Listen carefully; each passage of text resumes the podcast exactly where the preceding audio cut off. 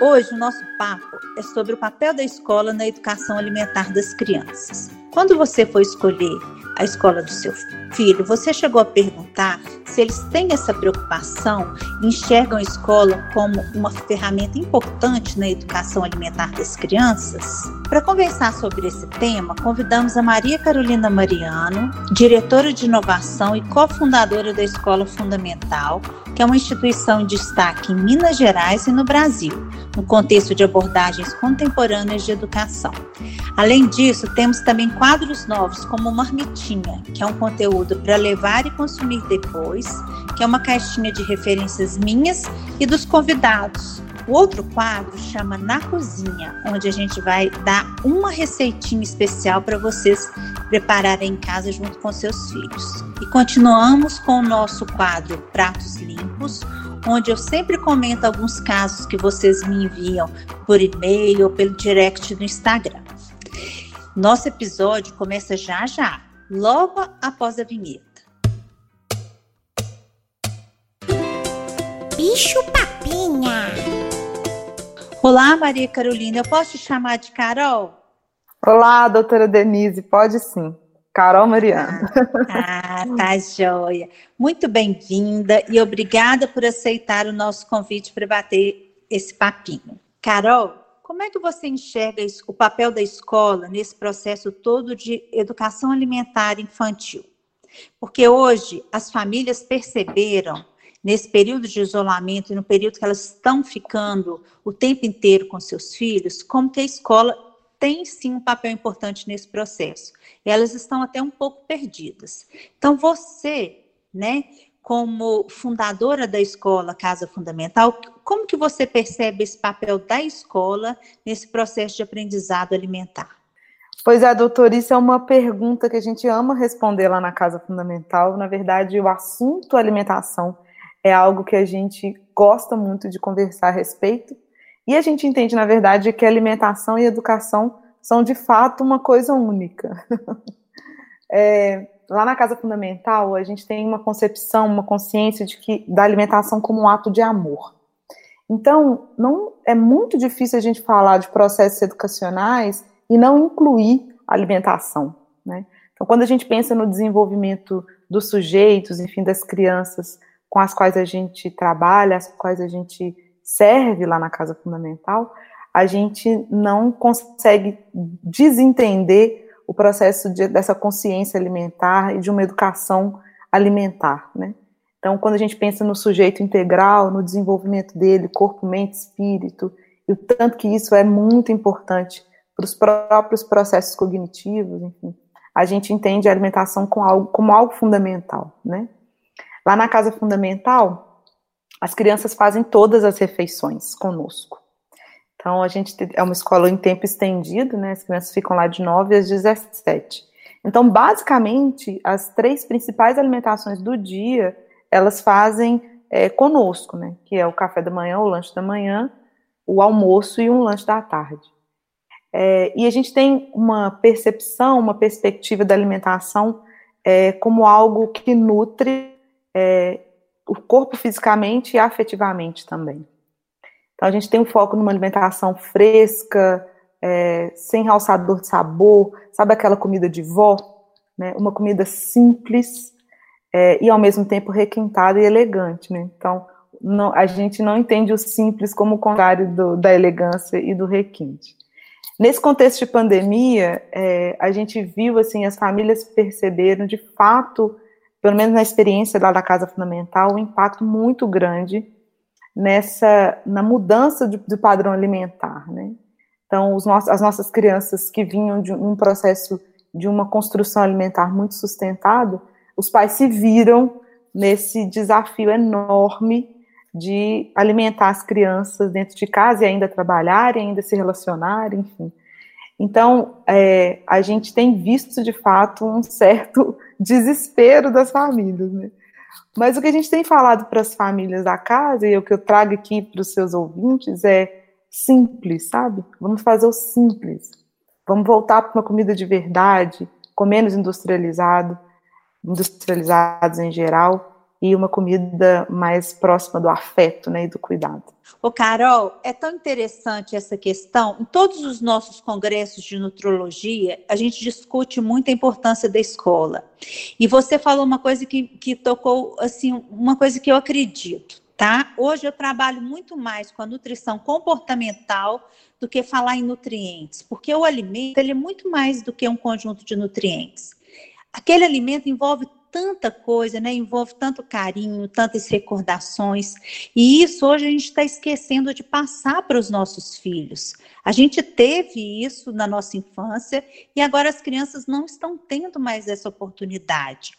Porque o mundo atual Coitado dessas crianças, tudo pode, não pode, isso é ruim, isso vai matar, isso faz bem. Então, é uma coisa assim que não entende o contexto daquela criança, a realidade. Então, eu fiquei muito emocionada com a sua fala, é, mostrando que o objetivo para vocês, nesse papel de educação alimentar, é muito mais do que o alimento. É fazer com que aquela criança tenha prazer em estar perto do alimento e, e experimentar, e, né, e ter oportunidade de conhecer a parte sensorial dos alimentos, e eu sei que na prática vocês fazem isso com muito sucesso. Eu tenho um caso muito interessante de uma paciente minha muito seletiva, eu não posso citar nomes, ela hoje ela está com 10 anos, mas eu acompanhei ela desde o nascimento, é uma criança que tinha que tem uma dificuldade muito grande do, com os alimentos. E ela só come fruta na escola.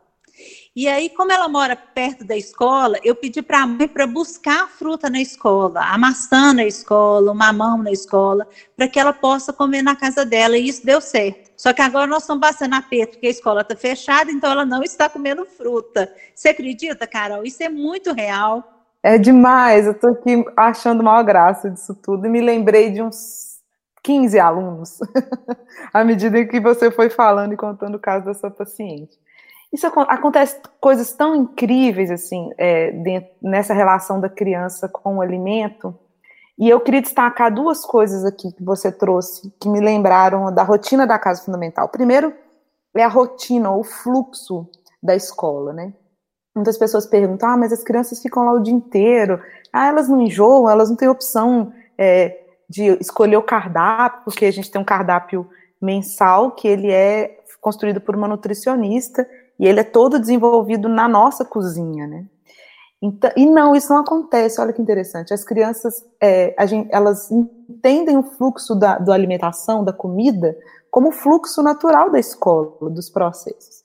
E a gente entende esse fluxo, essa rotina também, como parte integrante dos processos da escola. Então, por exemplo, quem chega na casa fundamental vai ver que o que está no meio da escola, como um coração pulsando, e toda transparente, porque ela é de vidro, é a nossa cozinha.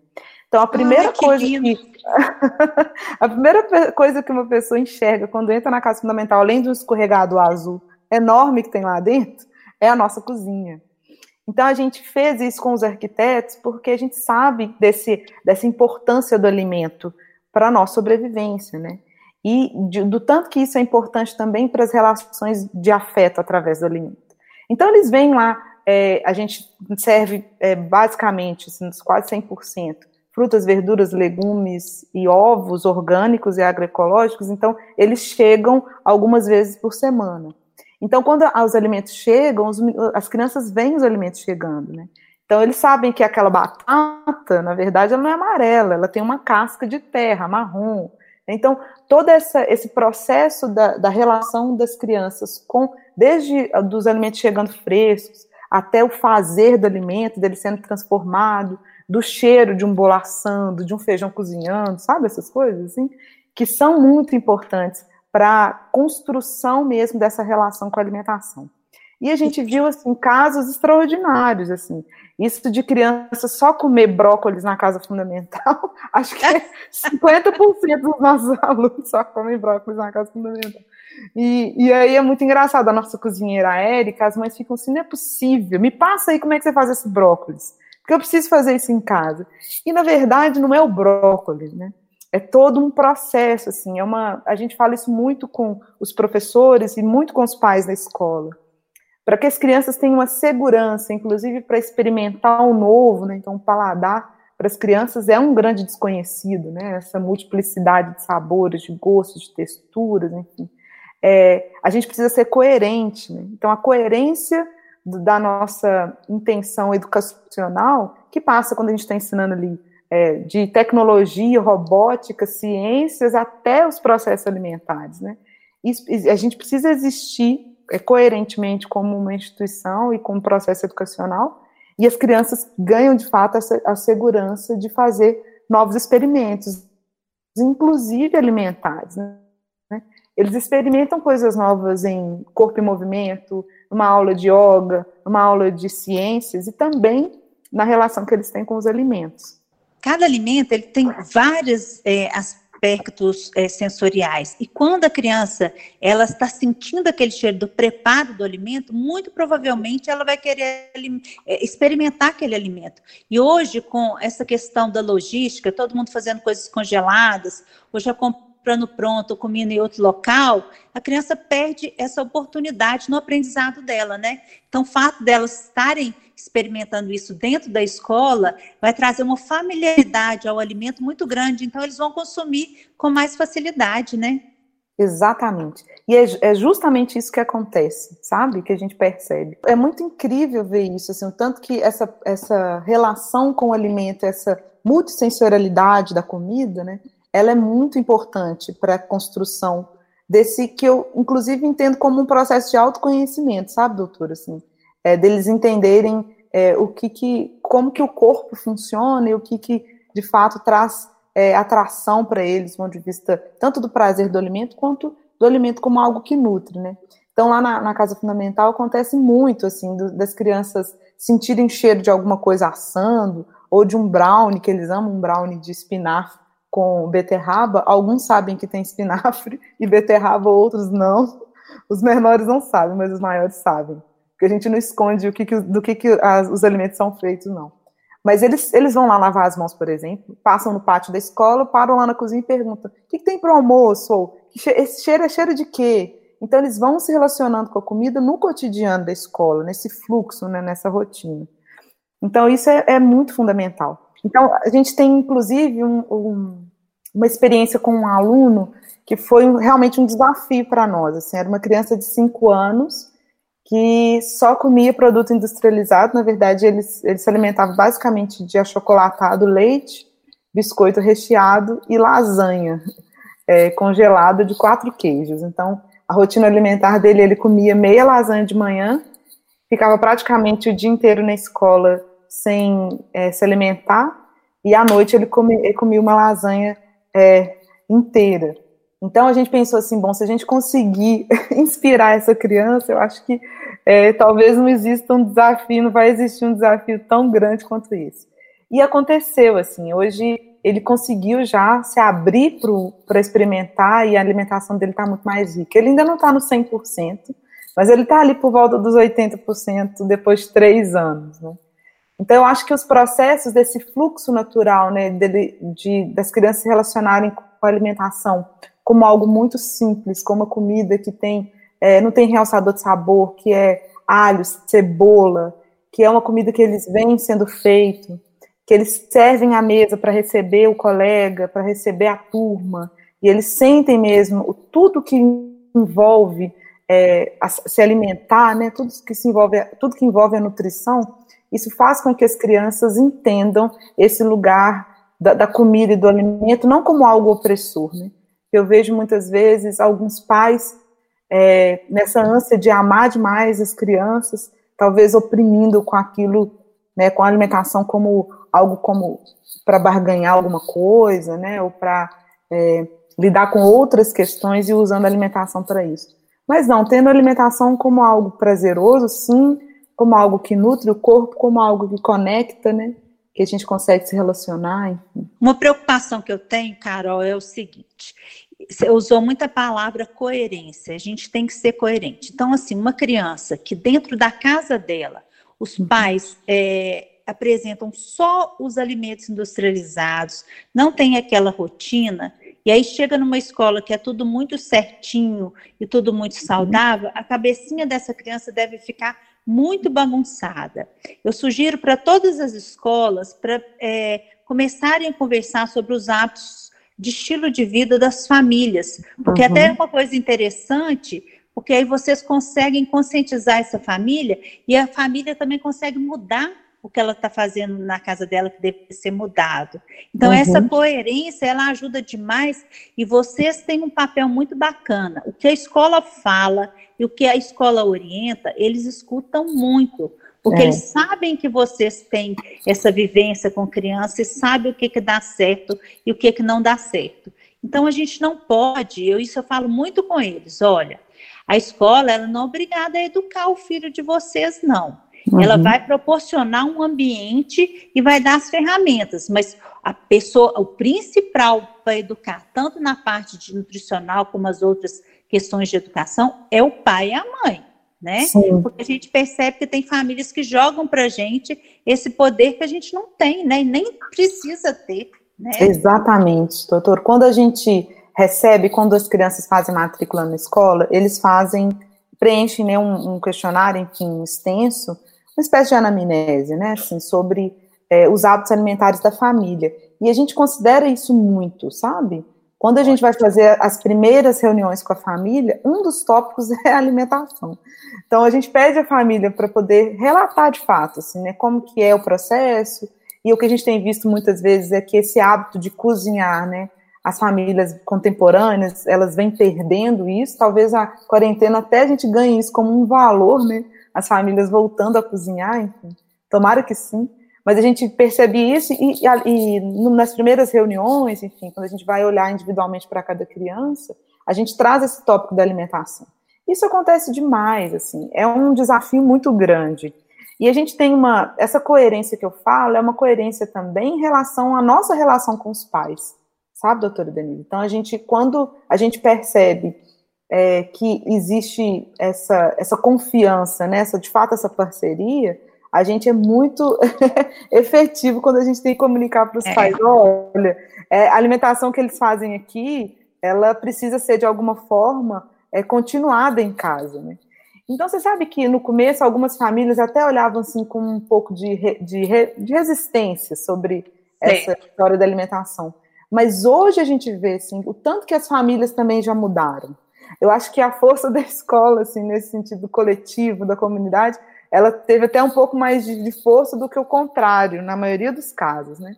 Mas acontece também, ué, eu não sei, assim, no seu consultório, o que você tem percebido, mas eu tenho visto também uma geração muito interessante. Uma mãe, uma vez, uma das mães da escola falou isso comigo. Falou: olha, eu sou uma pessoa que tem muita resistência a comer fruta, enfim, a variar a minha alimentação, mas a minha filha não, porque eu estudei isso, porque eu sei que eu preciso fazer uma introdução alimentar dessa, dessa forma, e aí ela não, ela tem uma, um hábito alimentar completamente diferente do meu. Então a gente tem visto isso também, assim, uma certa diferença em algumas famílias, não em todas, né? Das crianças que têm um hábito alimentar, inclusive, muito melhor do que os próprios pais, né? É, e esse é o nosso desafio. Eu quero que os nossos filhos sejam melhores do que a gente em termos alimentares também. Uhum. E eu uhum. percebo que hoje as crianças elas estão vindo para ensinar os pais a comerem, uhum. porque quando a gente, nas consultas, desde o pré-natal, a gente já orienta a gestante ter uma alimentação adequada, e a gente sabe que, que a família é o exemplo. Não adianta eu mandar meu filho comer chuchu se eu não como chuchu, né, se não tem dentro da minha casa. Então, esse exemplo, eles a ter essa conscientização, e eu tenho depoimentos assim também, ai, doutor, eu não comia nada, agora por conta dela, eu chupo laranja, eu como banana, eu como maçã. Então é muito bom esse retorno da gente saber que, que através da criança a gente está mudando é, algumas pessoas no sentido mudar para a criação de hábitos bons né, que vão reverter em saúde. Outro aspecto muito positivo que eu vejo das escolas, que tem essa filosofia de vocês, é de treinar a autonomia da criança, porque eu falo que a autonomia da criança, ela reflete em todas as vidas, em todos os aspectos da vida da criança, em autoestima, imagem corporal, em relacionamentos, tanto no serviço quanto relacionamentos familiares, amorosos, enfim, é uma criança bem resolvida. E essa autoestima autoestima, a criança ela vai ser treinada para ter essa, essa autoestima e essa autonomia. Então, são pequenas atitudes. Desde na hora de alimentação, perguntar para a criança: quer que serve seu prato? O que, que você quer que coloca? Quando a gente aceita que ela fala, não vou comer mais, já estou satisfeita. Quando a gente pede para ajudar no processo do preparo do alimento. E essas escolas do estilo da Casa Fundamental, vocês trabalham muito com essa autonomia, e isso é muito legal. Demais. É, autonom... é, isso, inclusive, é, que ótimo que, que você falou sobre autonomia. Porque a autonomia, você disse aí, né, com toda condição, assim, propriedade. Isso é muito fundamental para os processos de, de, educação alimentar. Mas isso também é muito fundamental para o processo de educação, ponto, sabe? Porque quando a gente, hoje, a educação contemporânea, ela está, a escola, na verdade, né, os processos escolares, eles estão sendo ressignificados, né? Essa escola lá do, da época da Revolução Industrial, que tinha um refeitório, que, que era maçante, enfim, era uma escola que está sendo questionada justamente que, porque as habilidades e as competências que são tão necessárias para o século XXI, esse modelo de escola, né, muito tradicional, muito convencional, ele já não desenvolve essas habilidades e, as, e essas competências. E uma delas é, de fato, a autonomia, que a gente entende também como um processo que é construído a partir, da, da, da partir do, do lugar, né, a partir da forma como a gente dá o protagonismo à criança, né? Então, lá na Casa Fundamental, todos os processos, eles envolvem o centro do processo de aprendizagem na criança, nesse protagonismo dos processos por parte da criança, não necessariamente do professor, professor também, mas sobretudo da criança, e também da maneira como ela se, se coloca do mundo da maneira mais verdadeira possível, porque isso dá essa condição da criança se manifestar do jeito que ela é. Quando a gente pensa, por exemplo, nos processos que envolvem a alimentação na casa fundamental, isso é muito incrível. Assim, Estou me lembrando dos nossos alunos mais pequenos, assim, mais pequenos, é ótimo, dos menorzinhos, dos pequeninos, assim, porque eles se alimentam, eles fazem a alimentação, enfim, as refeições todas lá na casa fundamental, e, é, e quando eles terminam, a, a rotina que eles, le, le, enfim, acabam, né? Descartam o restante do, da comida, caso tenha ficado no prato, e deixam o prato e o talher no lugar onde tem que ser deixado ali para serem lavados. existe a coisa mais linda que essas crianças de 2 e 3 anos amam fazer é justamente terminar de alimentar, falar assim: olha, eu não quero mais professor, a pessoa que está acompanhando. E aí eles vão com um orgulho levantando o prato, que é quase do tamanho deles.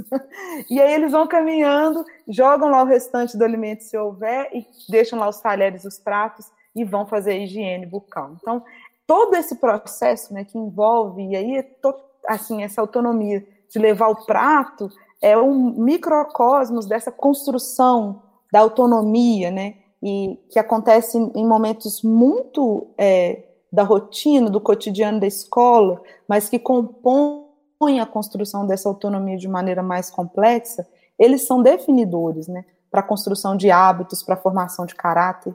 É, então, hoje, os meus sobrinhos, por exemplo, eles se levantam e é, terminam de almoçar e levam os pratos e os talheres para o lugar, mesmo fora do ambiente da escola. Então, isso vira um hábito, né? Vira uma forma de viver, um estilo de vida. Nossa, esse nosso bate-papo está muito interessante, mas eu sei que o nosso tempo é um pouquinho curto. Eu queria também deixar uma consideração e queria escutar é, o seu ponto de vista a respeito do seguinte.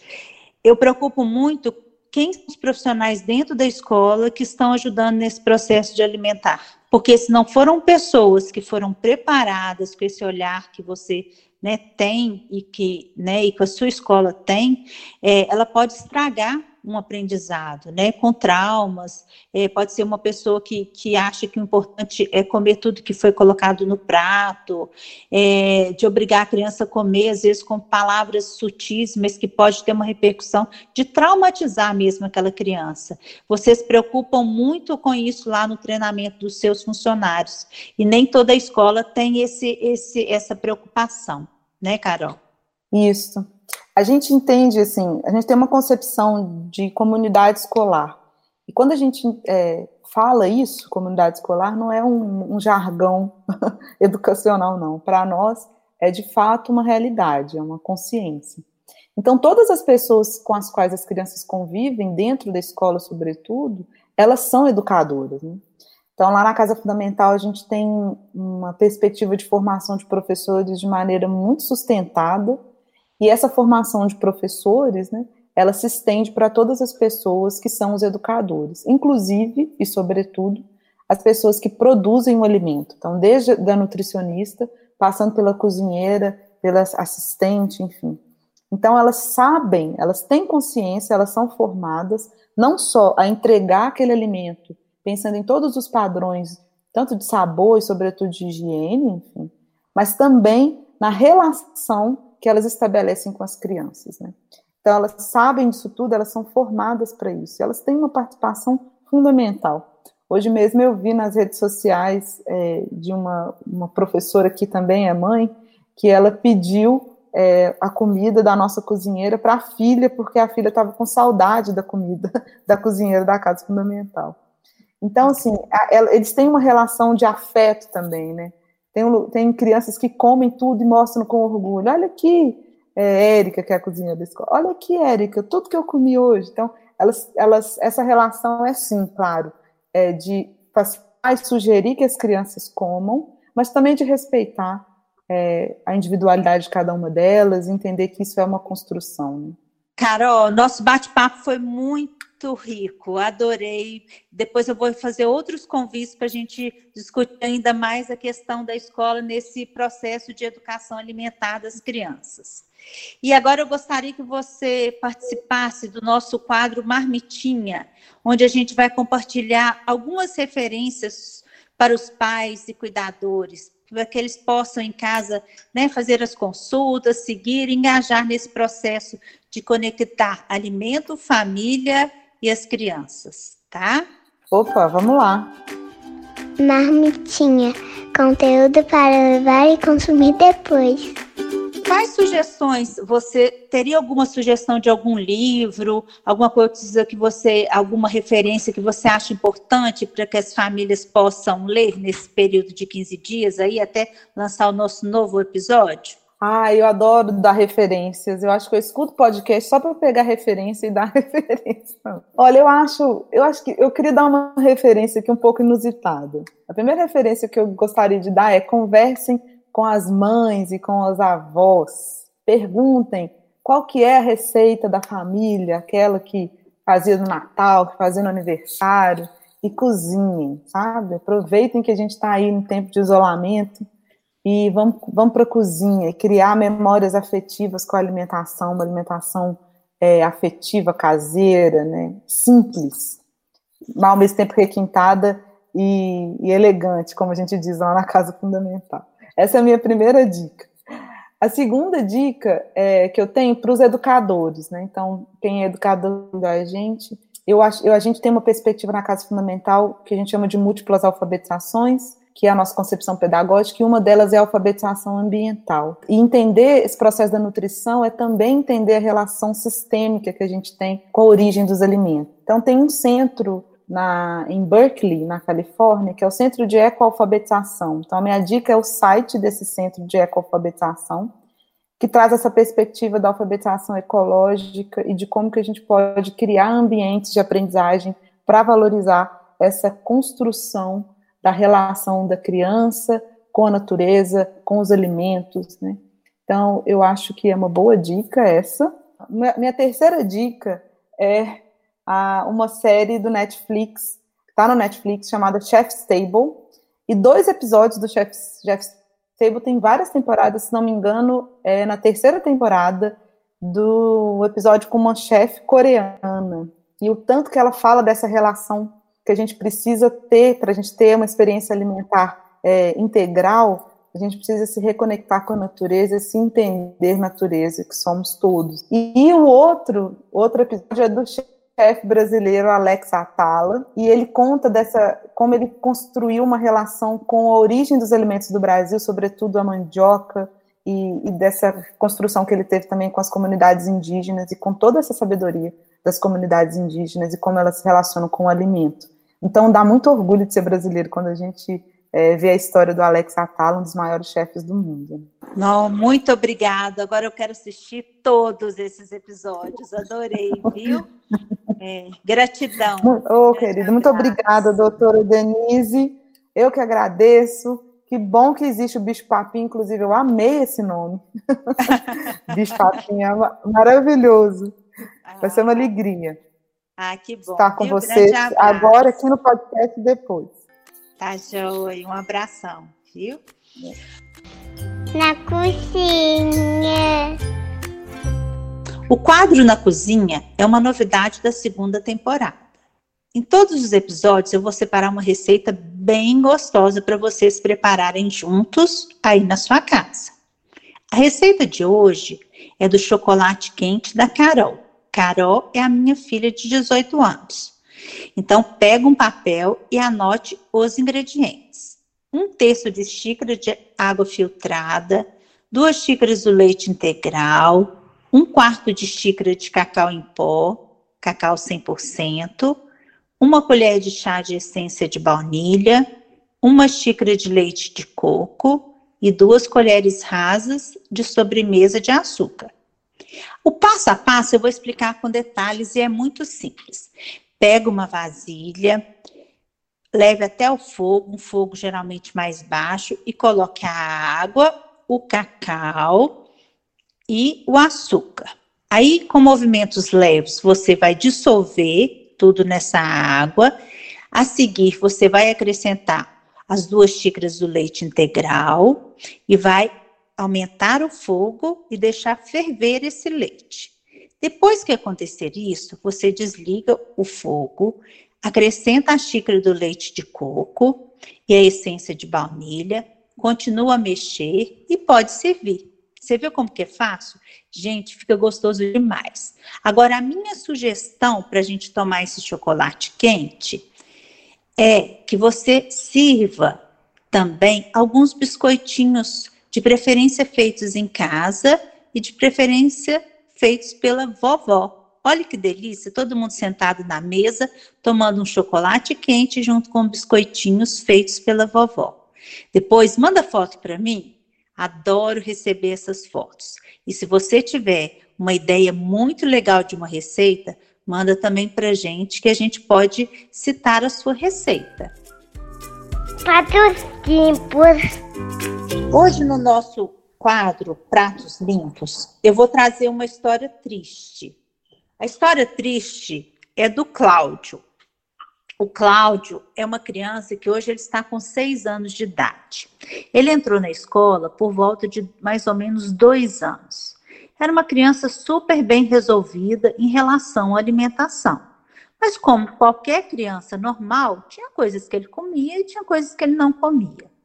E por conta da realidade familiar dele, ele teve que ser colocado numa escolinha integral, em período integral. Tanto a mãe quanto o pai trabalhavam o dia inteiro. Logo nas primeiras semanas depois que acontece aquela adaptação, que a mãe fica um pouquinho na escola, que a criança vai ficando aos pouquinhos, o Cláudio começou a chegar em casa muito diferente, muito irritado, chorando muito, com problema para alimentar em casa. E como ele ainda não falava tão bem, eram algumas palavrinhas, a, gente, a mãe ficou muito desconfiada que algo diferente estava acontecendo com ele. Mas ela até então ela achou que fosse problema de adaptação na escola, essa nova mudança, e ela não ficou tão preocupada. Mas a situação foi ficando tão importante que realmente ele parou de comer. Era uma criança que comia muito bem. E ele não começou a não aceitar nada, nada, nada. E essa criança começou a perder peso. E a gente investigando, investigando, é, fazendo exame de sangue, vendo se tinha alguma doença que justificasse aquela criança ter parado de comer. Até que um dia a gente conseguiu ter algum retorno da escola o que que acontece? Essa escolinha, a hora das refeições, uma profissional que, que dava alimentação para essa criança era uma profissional que começou, que, que o dono da escola, os donos da escola começaram a perceber que ela era mais agressiva na hora de oferecer o alimento, que ela forçava mesmo, que às vezes ela falava num tom mais alto, e, e, e a escola muito boa, a escola chamou a família e colocou preocupação, além de trocar esse profissional de, de lugar.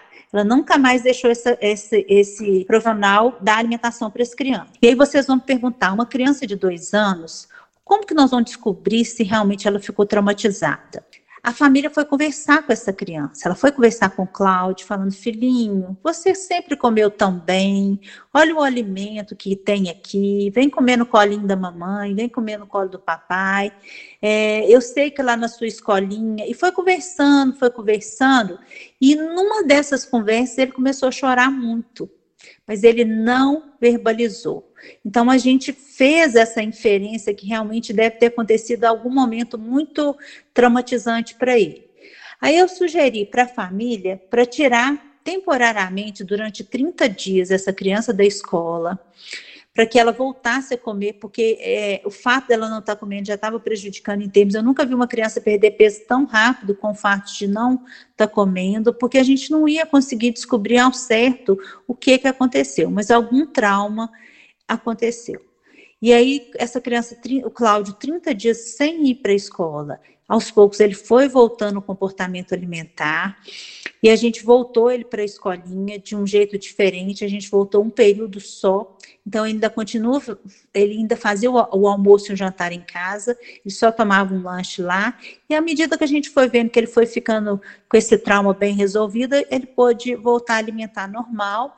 E hoje ele é uma criança super saudável, bem resolvida com a alimentação eu trouxe esse caso para mostrar para vocês que a gente tem que preocupar sim com quem está dando o alimento para os nossos filhos. E como hoje as crianças, né, na maioria das vezes antes desse isolamento, elas ficam muito tempo na escola, é importante da gente é, pedir esse olhar da escola.